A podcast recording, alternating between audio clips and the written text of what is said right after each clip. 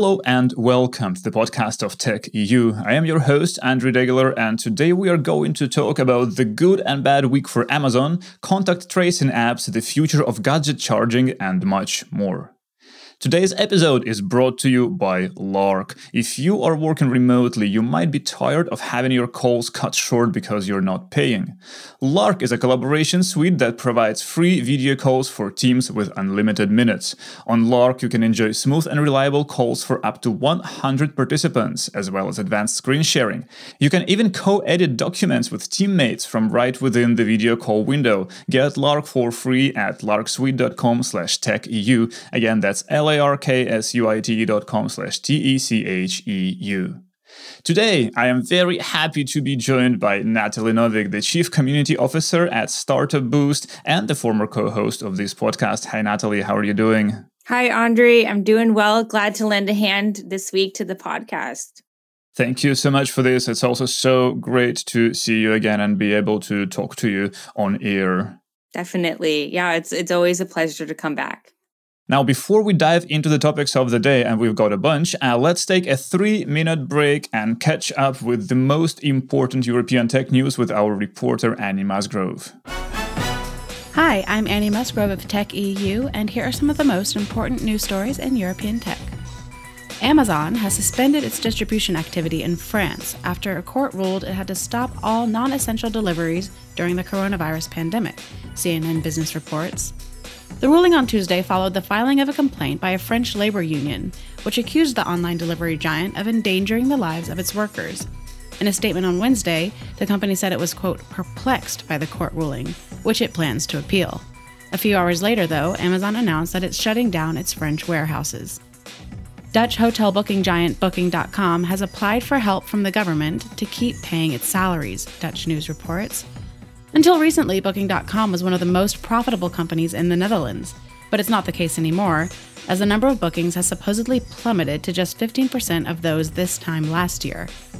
Booking told the FD in a statement that it's grateful for the government support, which is helping the company prevent redundancies and to meet short term financing requirements. The European Commission has published guidance on the development of new contact tracing apps that support the fight against coronavirus in relation to data protection. It comes in the form of a so called toolbox, which outlines the Commission's position and sets a range of requirements for the apps, such as the full compliance with data protection and privacy rules, the voluntary nature of the apps, the usage of anonymized data, interoperability across the EU, and more. London born identity verification startup Onfido has raised $100 million in a new round of funding. The round, which was led by TPG Growth, brings Onfido's total funding to $200 million, according to the company. CEO Husayn Kassai said that the company is, quote, standardizing the way everyone proves their real identity, in a similar way to how Facebook has standardized the way everyone shares their social identity, and LinkedIn has standardized the way everyone signals their professional identity. The new funding will be used to invest in machine learning technology, consolidate existing markets, and keep up with demand in new areas, according to a statement from the company. In terms of expansion, the United States is Onfido's key core market, followed by Europe, the company wants to expand into Germany and then Southeast Asia. Amsterdam City Council will ban tourist rentals in the heart of the Old City and part of the canal area from July 1st. Housing Alderman Laurens Ivens said that, quote, local residents should be able to enjoy living in their own neighborhood. They're already having to deal with the consequences of tourism on the street, so it's important that they do not experience problems in their own areas as well. The city is also bringing in permits for holiday rentals in the rest of the city. These are some of the most important European tech news stories from the week of April 13th. I'm Annie Musgrove. Now back to Andre. Thank you so much, Annie. Now we are all caught up and uh, let's go for it. So, the first topic from me today is Amazon. The company had a really hectic week in Europe, and I just wanted to uh, give some more detail on what's happened. First up, the bad part. That's Amazon's trouble in France, which Annie just mentioned. First, on Tuesday, the company was ordered by a French court to greatly restrict orders it can accept and limit them by groceries, hygiene, and health related products. Amazon was given 24 hours to comply, and after that, it would have to pay a fine of 1 million euros per day for not complying. So the restriction has been imposed for one month, but could be extended later if the authorities decided to do so. And to add some context here, uh, already at least one Amazon warehouse employee in France has been diagnosed with coronavirus. And the workers' union has asked before that Amazon closes down its warehouses altogether to protect the employees, but to no avail. So, the day after the court ruling on uh, Wednesday, Amazon announced that it will do just that shut down all six of its warehouses in France. And the warehouses, they actually employ a total of some 10,000 people. And Amazon initially said that it would shut them down at least until April 20. That is Monday, the day this podcast goes live.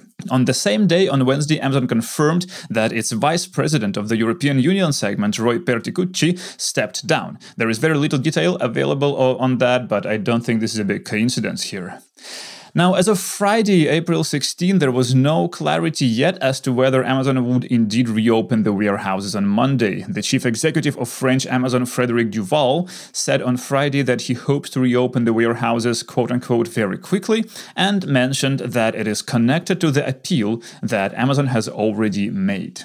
And while I was reading this news, my main question was okay, fine. You've got the court order, you're going to appeal it, so why shut down the damn warehouses?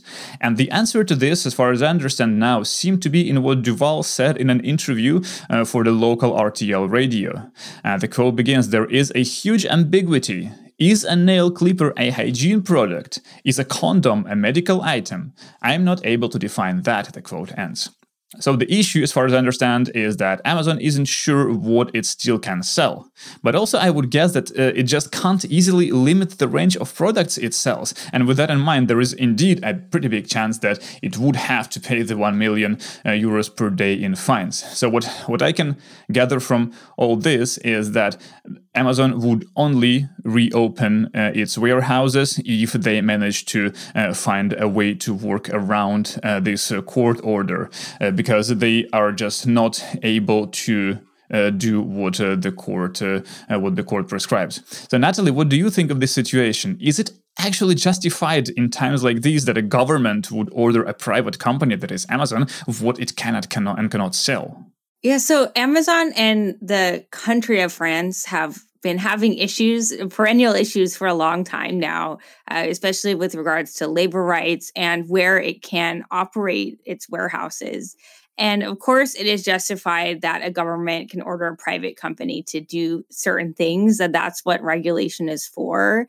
Uh, we've seen it in the UK also that um, to prioritize the selling of kind of these more in demand products right now. So groceries and same, but it's also here not very clear of what those are. And companies have been interpreting that very differently. Um, but I think that that's what the role of government is. They they're able to prioritize what needs to be done for the good of the country, um, and kind of ha- it is justified to take that away from private companies if if it is necessary, like it seems to be in this case. Yeah, I mean, I, I, do agree. And as far as I understand, in the US, actually, Amazon is making an effort uh, not to limit to, to the essentials, but kind of find ways to encourage people to only buy the essential things uh, to kind of lessen the pressure on uh, the whole uh, delivery and logistics system. But uh, I guess they are just very much against the idea that the government would, uh, would, would actually order them to not sell anything else. Yeah, and and I I completely understand that and I empathize with the situation, but I don't think we should feel too badly for Amazon because they are uh, their stock price is, is going through the roof right now. They're one of the few companies that's really benefiting significantly from COVID. Uh, so I think it's only fair that everyone has to pull together um, in an effort to help uh, ease some of the the relief on supply chain and also on those vulnerable workers in the warehouses who have um, really no other alternative um, to be sharing space with people that might be infected. A similar case happened. There's an Amazon warehouse um, next next to me in the in the in the adjacent town um, and similar case happened there as well. Uh, so I think it, it is fair for the government to step in because obviously the workers' rights were not um, not being upheld in this case, and despite their um, their pleas, no one was listening. So it's that's when the government has to come in. But in the UK, it's still business as usual, is it, uh, for Amazon? Uh, they are prioritizing uh, kind of these um, in demand grocery right. items and medical supplies. But just this week, they've sort of eased off on some of those restrictions, and that they're now um, opening up to sell other types of products. But the the wait time for those is very very long. So even if you are a Prime member, don't expect to get it the next day as you used to be able to. Um, some of the things are coming um, in the several weeks out, but that is similar case again for all ty- types of online retailers at this at this time. Yeah. Also, just a couple of weeks ago, Amazon officially uh, opened uh, in the Netherlands, which was not the case. We didn't have a full uh, Amazon before that. We only had the books, and now we have everything. And could you find a worse time to launch in a country than this? Amazon.nl, Amazon.nl is now like a desolate place. There are very few things that uh, you might want to buy. It's just, I guess, it's just uh, nothing is working the way it's supposed to. It's not being populated by like all the entrepreneurs who, merchants who sell stuff uh, on there. So yeah, I for one still order if I have to from from the German one because I can't find anything in the Netherlands. But I imagine that that won't be the case for long, and they'll. Oh come up to speed. If anyone is able to move agile in this type of environment, it's Amazon. Oh yeah, that's for sure. That's that's how they were built, and uh, of course, also this uh, uh, bad part was not everything that happened to Amazon this week. There was the good part, and that comes surprisingly from the UK, and it's quite positive. So the UK's competition watchdog, the CMA, has provisionally cleared Amazon's investment in Deliveroo. Can you believe it? We have we spoke about it so many times with you, Natalie, and now it is probably going to happen. And it appears that the decision itself was made in light of a deterioration, let's put it this way, in Deliveroo's financial position as a result of the coronavirus outbreak. And I'm going to quote a great passage from the FT that sums it up amazingly. The quote begins begins. A senior competition lawyer with knowledge of the matter said that the CMA was worried about being left with a corpse on its hands. The individual said the watchdog appeared to have moved faster than it ordinarily might have in order to avoid blocking a deal where the target had failed. No one wants to be left holding a dead Deliveroo, the person said. The quote ends. So this is uh, it is what it is, I guess, but it's really interesting how this uh, this whole thing will pan out. Yeah, that that is really interesting, especially because it has been such a long time coming, and that this deal was really criticized from a number of different sides. So uh, it worked out for them well in this case, but you wonder um, if it was business as usual, if this would have gone through, and mm, yeah. also this point that you know thinking that this firm might not have continued because of the coronavirus. Well, uh, food delivery is still up and running here in the UK and elsewhere, so. Um, I understand there are a number of concerns about it, and it hasn't um, been a business as usual for them. But it is one of the businesses that has been um, affected to a lesser extent than some of the others. And just as a side, side note, by the way, also this week, uh, the same uh, authority, the CMA, it also cleared uh, uh some uh, things about uh, the merger of Just Eat and Takeaway.com because it also kind of blocked the merger for some sort of investigation. And this week, it decided to just drop the whole thing and let let them merge. So in some way, the whole outbreak thing sort of worked in favor of uh, uh, the consolidation part uh, of the market, at least. Yeah, and I imagine across Europe you'll see similar types of actions. So areas where there was some some controversy or legislation that was uh, going on, maybe you'll see that those barriers cleared in an effort to get business moving again. Could imagine we might see that. So keep an eye on it, Andre. Yeah, surely. So anyway, what was your topic? What did you bring? Yeah, so I wanted to talk a little bit this week about contact tracing and the effort to build a contact tracing app in Europe to contain the coronavirus. And since the beginning of the COVID 19 pandemic, techies around the world have been jumping in to help and to find ways to alleviate the impact of the virus. And I think the response by the tech and startup community has been one of the most positive things that has taken place over the past months as the virus has taken hold. Whether it's through hackathons that you talked about last week uh, or the EU um, EU versus virus hackathon is happening this weekend. Um, I'm helping to support this worldwide Techstars remote startup weekend event that's aiming to fight COVID 19.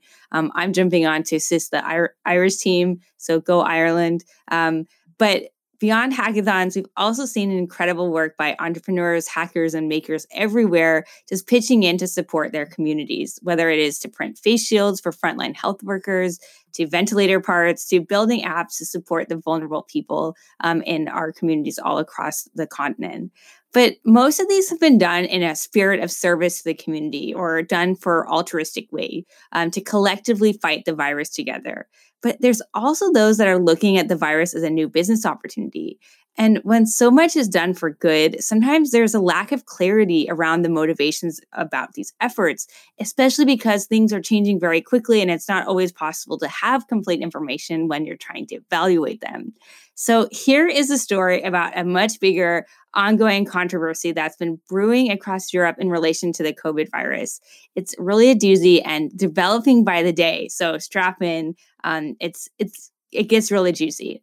So, one of the best ways to contain the spread of the virus is through a method called contact tracing, which has been used effectively in Asian countries such as South Korea to limit new infections.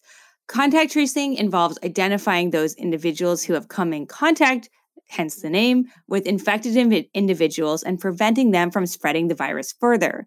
Doing this manually is laborious, and you might think, well, there should be an app for that. Well, Last month, a group of researchers from Oxford University wrote a research paper that advocated just for this, suggesting an app-based contact tracing method could, if deployed at scale, could be effectively used to contain the virus. The researchers noted that transmission rates in Europe seem to be appearing faster between individuals as compared to the early cases in Wuhan.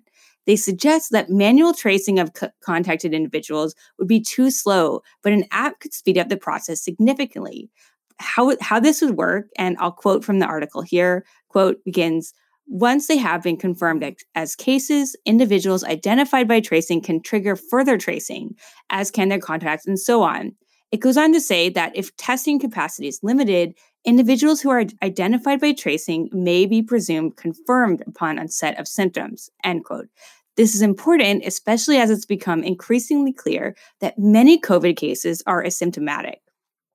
But given the EU's strict privacy regulations, contact t- tracing apps in Europe have not yet been deployed, but researchers are working on them. Last week, the European Commission published guidance for such an app, alongside a toolbox of efforts that are ongoing across the continent. One of the names that jumps out at you is the highly alliterative Pan European Privacy Preserving Proximity Tracing Initiative, or the PEPP PT. Uh, this is how they're known um, across the internet, but I will call them PEP for the remainder of this podcast because um, that's just too many P's for me to speak about. Uh, it just so it's a little bit easier. So the PEP has emerged as a leading entity when it comes to developing such a technology to measure proximity while adhering to the EU privacy regulations. In this case, the consortium is advocating for the use of Bluetooth communications between devices as a proxy to measure the risk of transmission. As of last week, a number of countries have expressed interest in building apps utilizing PEP's approach, including Austria, Germany, Switzerland, Italy, and Spain. But in the race to develop a contact tracing technology at scale, PEP quickly became one of the frontrunners, and the group claims they have over 200 scientists and technologists working on the project, according to an done by the project's co-initiator done by Reuters last week. Their website counts affiliations from across Germany to Ireland to Belgium and includes INRIA, which is France's research institute. So it sounds like this group comes with pretty high credentials. And the product received more press last week when Italian startup Bending Spoons, who's previously known for their video editing tools, announced that they were developing an Italian app using PEP's approach.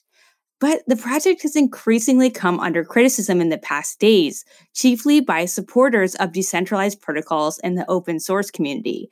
They who have said the project is too secretive. There are concerns that a centralized system, which is not open to review by external experts, can't be examined for bugs or backdoor security vulnerabilities, which PEP appears to be. In response, the PEP project said they would publish their documentation, which they did as published as a one page PDF on GitHub, but quickly pulled it down.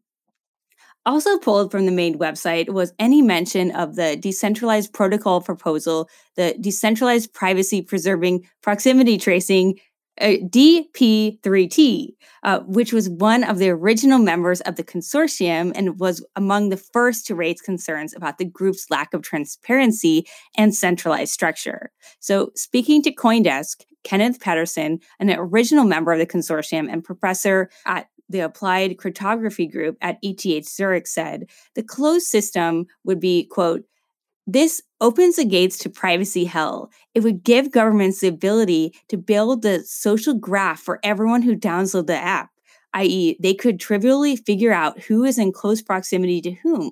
To be useful in tracking COVID 19, the apps would have to be taken up by at least 60% of the population, according to a paper published in Science. This all then becomes a wet dream for security services. End quote. And what might be no surprise, a centralized opaque system for contact tracing appears to contradict the EU's own guidelines. Over the weekend, the original prominent supporters of the PEP consortium have begun to walk away from the project, including Marcel Salathe and ETH Zurich. Further concerns have been raised from open internet advocates across social media as it becomes more and more clear how little transparency there is for the pet project, who is behind it, and what their true motivations really are.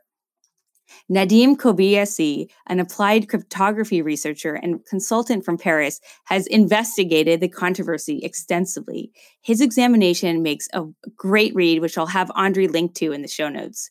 Kobeissi suggests that the entire PEP project appears to be a quote, attempt to capitalize on the fear and uncertainty of major European institutions during the COVID 19 pandemic in order to drag them into a group which the leader of the project leads, but which is nevertheless opaque, centralized, ill managed, and untrustworthy. Unquote. These are some bold claims, but as of yet, despite getting significant support, the PEP project has not been transparent about its documentations or the technologists working on the projects. So, as the situation continues to unfold, where does this leave us? Well, for one thing, Europe is still without a contact tracing app. Infighting and uncertainty might make the deployment of such an app a moot point, as the virus has already taken hold across quite a lot of the continent already. There's even talk of utilizing Google and Apple's shared API, which is further controversial as both of the tech giants are currently embroiled in a number of anti competition, privacy, and taxation lawsuits across the continent. So maybe the resolution passed last week by the European Parliament says it best. And I'll quote a selection here from the adopted provision that was passed on Friday. Quote, the pandemic has shown the limits of the union's capacity to act decisively. End quote.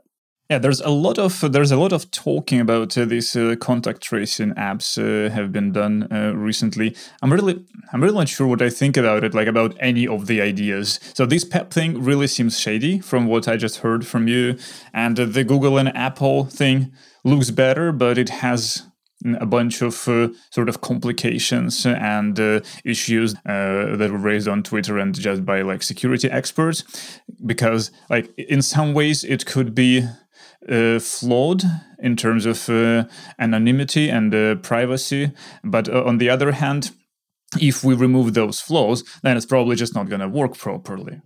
So one way or the other, yeah, I can see that it is it is a pretty big problem for uh, for Europe, but also for uh, on the global level too.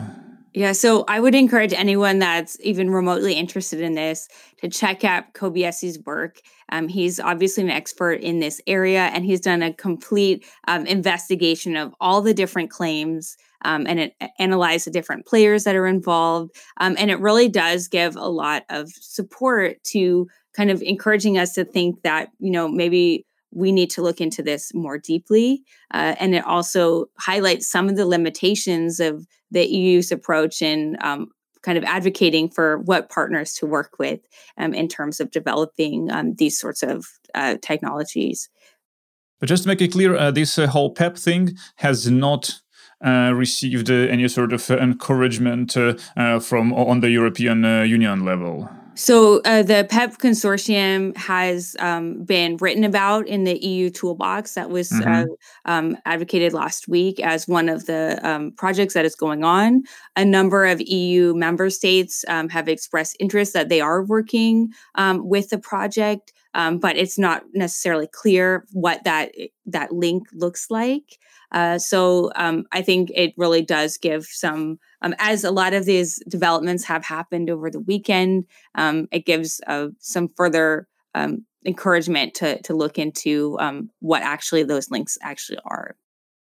I can already see the fragmentation issue here really? Because uh, if you, if you uh, read uh, that uh, toolbox thing by the European uh, Commission it says that uh, the contact tracing app if we get one should be interoperable across the European Union. And if we have these several projects then having them interoperable that's going to take longer time than getting a vaccine from goddamn COVID-19 it's just it's just not going to work. Mm-hmm. Mm-hmm. Especially because the pet project, um, they are it is a centralized solution that then would be licensed or to different governments, and that's what the um, open protocol advocates are really highlighting as being um, a, a real a real potential danger, especially because it's centralized in the hands of whom, um, and there is only a few people that are uh, named that are at the head of this project. Um, everyone else um, is is not been publicly shared, um, as you would kind of expect with something like this. Uh, so uh, it, it, it it is kind of a, a, really juicy controversy, and I'm only scraping the surface here. Uh, but it's something that I think um, be really interesting for further um, examination, especially as it continues to unfold.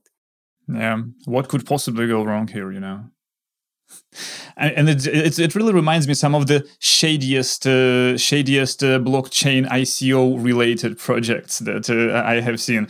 Yeah, and I think uh, the blockchain example is a very good one because you see with the best blockchain projects that there is transparency there. Um, exactly. Regardless if you believe it or not, it's open, it's transparent, it's well documented, and you actually have the opportunity to evaluate it for yourself. And this currently doesn't have that um, happening. Uh, so but you also have this added layer of we have to move fast because this is a pandemic and this is a real a situation that's affecting everyone and people are dying so you have a number of different constraints there. Like you want to be able to act fast but you want to act rationally. Um, who you want to be able to trust. Where are the credentials? Really challenging. So um, i think this will be really interesting to follow. I can only hope that even if this particular thing uh, doesn't work, uh, we still will be able to use uh, this situation to kind of work uh, work out a framework or something for the European Union to act more quickly in a situation like this, because it's probably not the last time when we have to. Definitely. Now it is time for us to move on with the agenda of the episode. And uh, first, a shout out to our sponsor. Tech EU podcast is brought to you by Lark. If you are managing a remote team, you might want to try this next generation office suite. Lark seamlessly brings together chat, video conferencing, documents, calendar, and so much more. More, you can enjoy smooth video calls for up to 100 participants with unlimited minutes and advanced screen sharing. Get started for free at larksuite.com slash techeu. Again, that's L-A-R-K-S-U-I-T dot com slash T-E-C-H-E-U. And it's time for the featured interview of this episode. So I wanted to share with you a conversation I had a couple of weeks ago with Giovanni Fili, the founder of Exeger. Headquartered in Stockholm, Exeger is working on what could possibly result in a big shift in how we charge our gadgets without even thinking about it. Okay, I will just let Giovanni do the talking. Uh, let's hear it now. So Exeger is a Swedish deep tech company. We're based here in Stockholm. We have a factory with 120 employees. We develop and manufacture a new kind of solar cells that uh, are quite unique in many different aspects. And I'll be happy to tell you more about that during this podcast. Right. So before we go to the product, let's talk quickly about the company. So how big is the company right now in terms of uh, revenue, employees, sales, whatever metrics you have for yourselves? So I started the company in 2009. Now we're 120 employees. Our factory is around 3,200 square meters. where we have a labs, we have a production, we have a research, we have everything under one roof. Uh, we are about to launch the first ship the first products this year on the market after almost uh, 11 and a half years of development. And it started out with a nano invention basically and now we have a real big factory with iso 9001 and all that. So our first uh, big customer we signed was uh, the first official one last year was harman group which is samsung uh, and their brand jbl so we're going to start shipments this year unless the coronavirus kills the entire industry or delays it right is it the jbl as in the uh, speakers and that kind of thing Yes, exactly. So the first product will be a self-powered headphone with JBL. Wow, this is really interesting. Okay, so what took 11 and a half years to develop? What's the tech? yeah, well, we started out with a new nanotech invention, and then we man- made that into a component, and then we made a new solar cell from it. And uh, we realized after a few years that uh, this had a huge potential because we can screen print this solar cell, uh, which allows us the free form uh, design. We can print it like you print on a paper. You can print any design, right? Any pa- pattern or logos or text or pictures. We okay. are the yeah. So we are the only ones in the world that um, can produce a solar cell without the traditional silver lines that you see that cross the surface of all other kind of cells. We don't need that. We're the only ones who have we have a big homogeneous surface. We can do this in different shapes, different colors, different textures. You can have the texture so it looks like leather. It can look like wood, brushed steel, textile, or many other cool um, um, textures. So this allows us to integrate, and it's flexible. It's plastic, I should mention. Mm-hmm. It's very it's very thin. It's below well, let's say it's slightly below one millimeter thick. Mm-hmm. So these these characteristics allows us to integrate the, the, our our product, which is called Powerfoil. Uh, so we can integrate Powerfoil in existing products that already sell in the hundreds of millions, giving them uh, eternal battery life basically just by you doing nothing at all. Right. So if you take yeah, so if you look at the JBL headphones, for example, uh, uh, you just wear them normally, and you won't have to bother about charging them. They will recharge from in, indoor light and outdoor light. Okay, this sounds this this sounds really uh, really attractive. So there, there must be a catch, though. Is it is yeah, it very expensive ca- or what is it? No, it's not very expensive. I mean, the catch is 12 years and 100 million euro of investments and people, you know, working for so many years. That's the catch i would say. I mean you can't it's extremely low probability of success. It's like one in i can't remember exactly now but it's lo- more difficult than developing a, a new medicine to develop right. a deep tech company to. So i would say that we have been lucky. We've been skilled as well uh, so we've managed to sort of come across and surpass and defeat or sort of achieve a lot of things that were almost impossible to achieve. Uh, the catch now is, I think, the world economy is the problem. That uh, you, you, see the demand side is weak due to the to the virus, and but this will pass, and we have a very strong financial position. We have investors such as SoftBank on board, and a lot of Swedish money. Actually, everything except SoftBank is Swedish money. We have the Swedish pension funds on board, and uh, another very strong Swedish uh, industrial family. So we have a, we can easily uh, survive this pandemic. We have money for several years in the bank, actually, if we, even if we wouldn't get in any other one more penny from anyone. So we're in a pretty strong situation now, I would say. Right. And uh, and how much uh, how much money uh, have you uh, raised uh, over the years in total? Yeah, so we have raised, I would say, between 100 and 110 million euro. But A lot of that is still in the bank. Yeah. Right.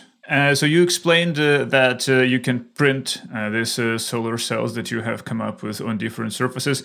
Is are there any other differences between uh, Exeger cells and the traditional solar cells we can see um, around around cities?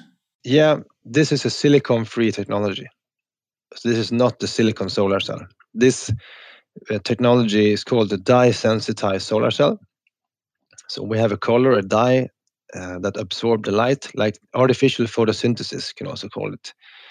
And the resemblance is that we have the in the nature you have the green on the leaves, the chlorophyll, and that absorb light photons. We also we could use chlorophyll, but it has a very short lifetime. So we use other dyes. Other we can do different colors, and then we absorb the light under almost any light condition. We will be able to convert light energy to electrical energy, like photosynthesis. You know, shade, indoor, diffuse light, suboptimal light, and from all different light angles uh, as well. So even when the light comes from the side, we don't need to trace or track the the sun like uh, other technologies do. Right. So, and how about how about the efficiency? Uh, how different is the efficiency from the traditional silicon-based uh, mm-hmm. cells? So if you look at the application areas where what we are targeting, for example, integrated into headphone, which you use mainly uh, maybe indoor, you have it sometimes in the car, sometimes you walk outside and so on. So in this suboptimal light levels where we're operating, we are uh, better than traditional silicon, roughly roughly twice as good as flexible amorphous silicon, which is the classical one that you use. If you look at pure power production, which we don't target, there uh, traditional silicon is almost double as double uh, twice as good as we are. So we don't we don't target that at all for power production. That can we have left that to the Chinese big manufacturers. But we would integrate in the products that you would buy and use in your life. Right. So these uh, uh, cells they are easy to print, uh, they are flexible, uh, they can take different colors. Uh, but how easy are they to, let's say, connect to the existing device as a battery or a power source? Yeah. So at this point, we're starting with a full integration, which means that you will buy them with this with the Powerfoil already integrated in the products, and that's going to be the case the first years, I would say at the moment, we have a very big. We have uh, only announced, I think, three different customers, uh, but we have a very, very large pipeline. Now all the big companies are coming to us, actually. We have announced the JBL headphone. Mm-hmm. And so when you buy it, it will have Powerfoil in the headband. It will just be integrated uh, by itself already. Then we also announced a smart helmet together with a Swedish helmet manufacturer, POC, POC that was also going to be released this year. That's a smart bicycle helmet. Mm-hmm. When and we have also announced uh, a partnership with ABB for uh, robotization and IoT products. We have also more commercial agreements that we haven't published yet or announced yet. Uh, so um, we're gonna have three different products on the shelf this year again with the reservation for, for the virus, but that's the, the plan on our side. Absolutely. Right. So if we talk about the JBL uh, product, then just to, just for me to understand, really, how m- long would it take to fully charge uh, these uh, uh headset uh, through the exocell? Actually, it will charge all the time. That's the point. So it charges uh, all the time. Whenever there's light, it will charge. So if you would like to use it as a charger, I, I can't uh, say exactly on JBL because the numbers are a bit secret, but I can take another generic answer. Sure. A typical headphone, if you have it uh, and you go out in the sun, you really want to use it as a charger. Let's say you you need to, I don't know, you're gonna go on a, be on an airplane or whatever. You want to charge it up.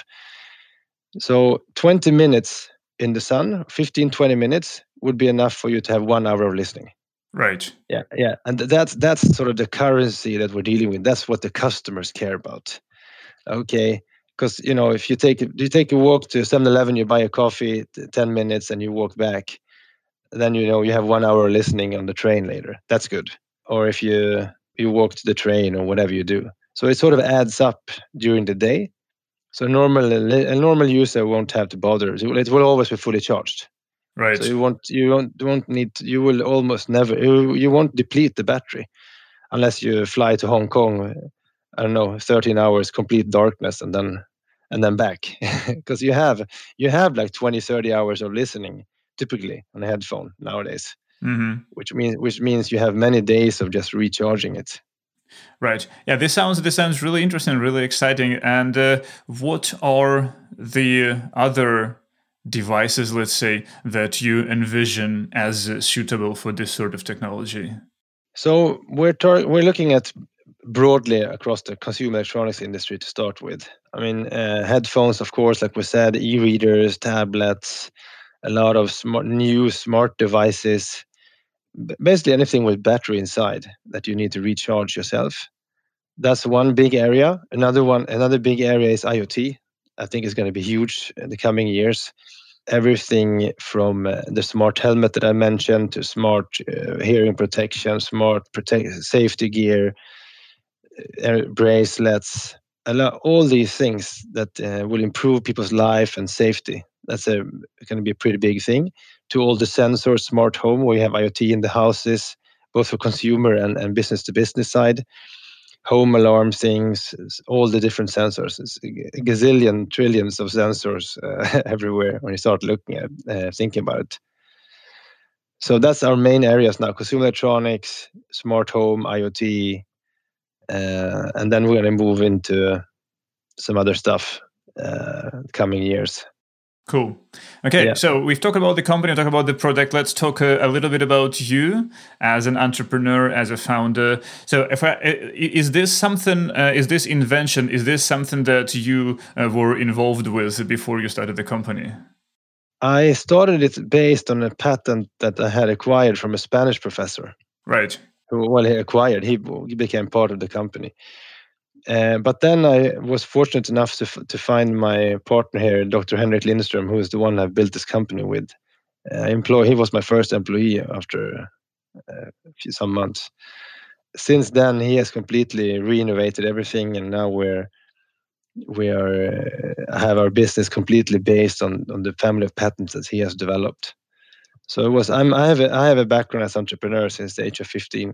I started my first company when I was 15, and have had many different companies uh, over the years. I still have a, quite a few that I'm involved in uh, on the ownership side. But now this, I'm CEO here. This is where I spend my time only. Right. So when you started Exeger, did you know that it's going to take more than 10 years before you're able to ship the first commercial product? no, I was completely ignorant of the fact that it takes 10 to 15 years to develop a deep tech company to to full production. Maybe that was good in retrospect. and it's with extremely low likelihood to succeed and 10 to 15 years. It's a tough bet to take when you're I was I was 29. No, I was 30, sorry, I was 32 when I started.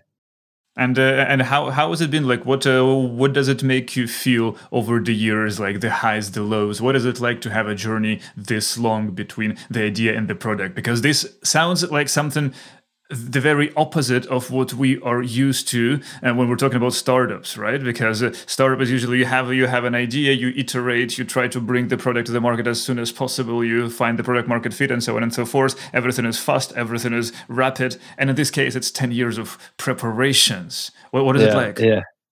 Yeah it's crazy in many ways. You need to find you need to develop tools or like a mindset where you can celebrate small winnings along the time along the way because you can't wait you know 10 12 years to celebrate something then you you will die on the on the way doing it.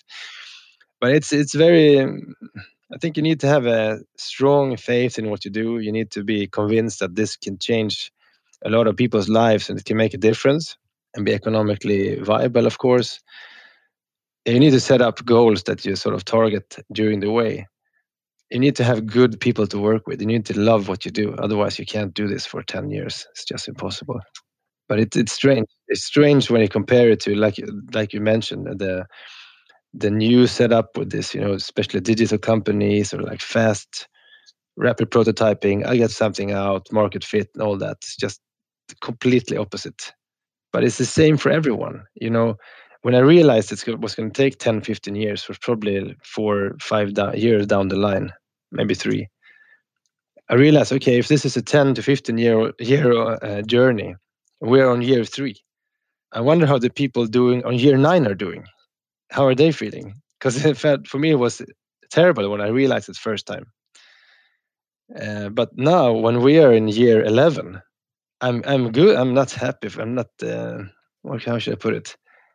I'm thinking of the ones who are in year three, and I'm thinking, well, we we can be a good example. You know, it can be done. It can be done, and we did it. I'm going to help the companies that are on year two or three or four. Maybe we can give them some advice or help them financially or do partnerships that no one did with us. We, because I, I, we have done this journey.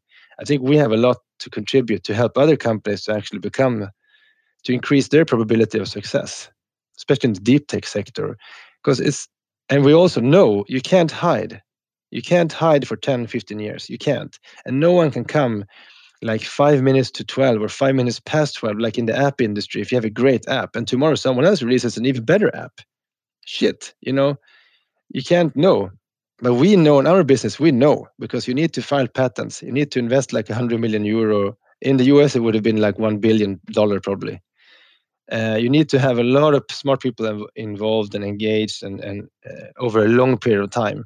And all these things, they just make commotion, just creates commotion. You can't hide people will know you're out there so no one can come and just come next in the next this year or in a few months from nowhere and say hey we also have, we have also developed a new solar cell here. We have a factory where we can produce 30 million headphones per year and we have better efficiency than you and we have all these patents. That's not, not it can't be done.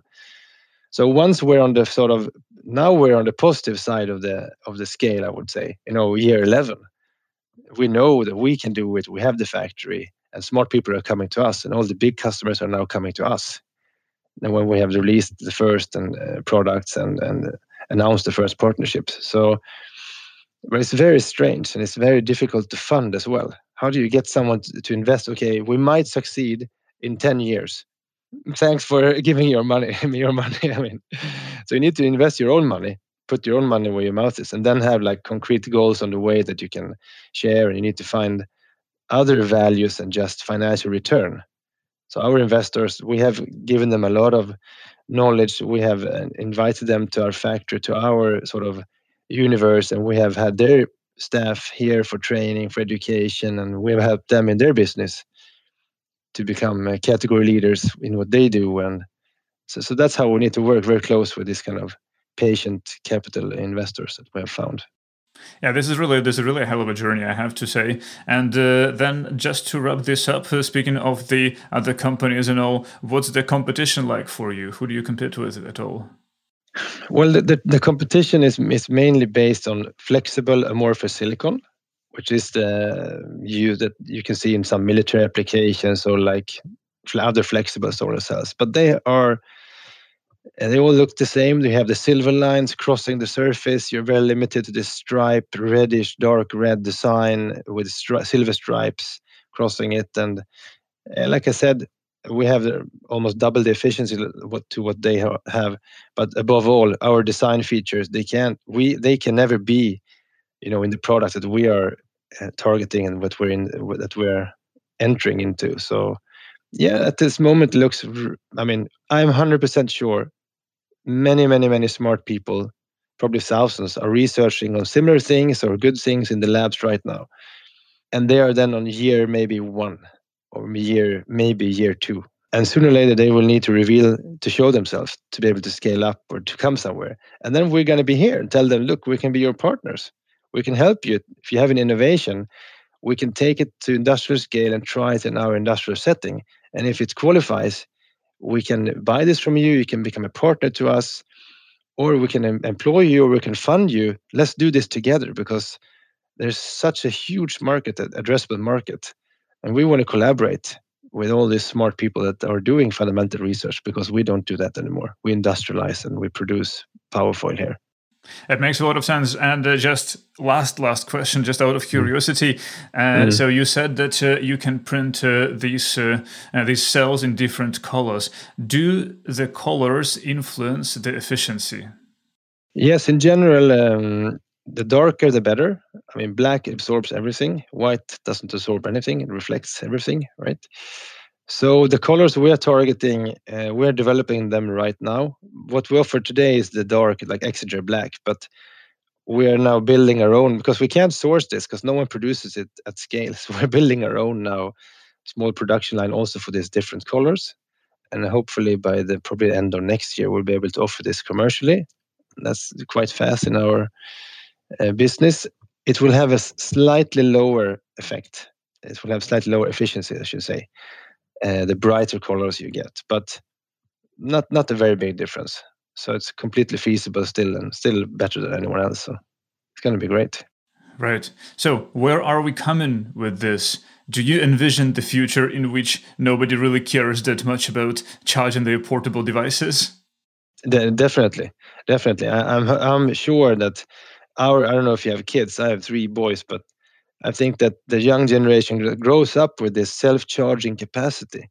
They will just expect all the devices to have this self-charging capacity. That you can place your device in a bright spot. People will become light conscious. I think you will place your headphones in, on a, in a brighter spot in the room than in a darker spot, just because you know then you will have one hour, two hour more listening, which is convenient. You always want to be fully charged. Energy independence is a massive drive driving force here. People, especially young people, they don't want to be dependent on plugging your thing into the wall.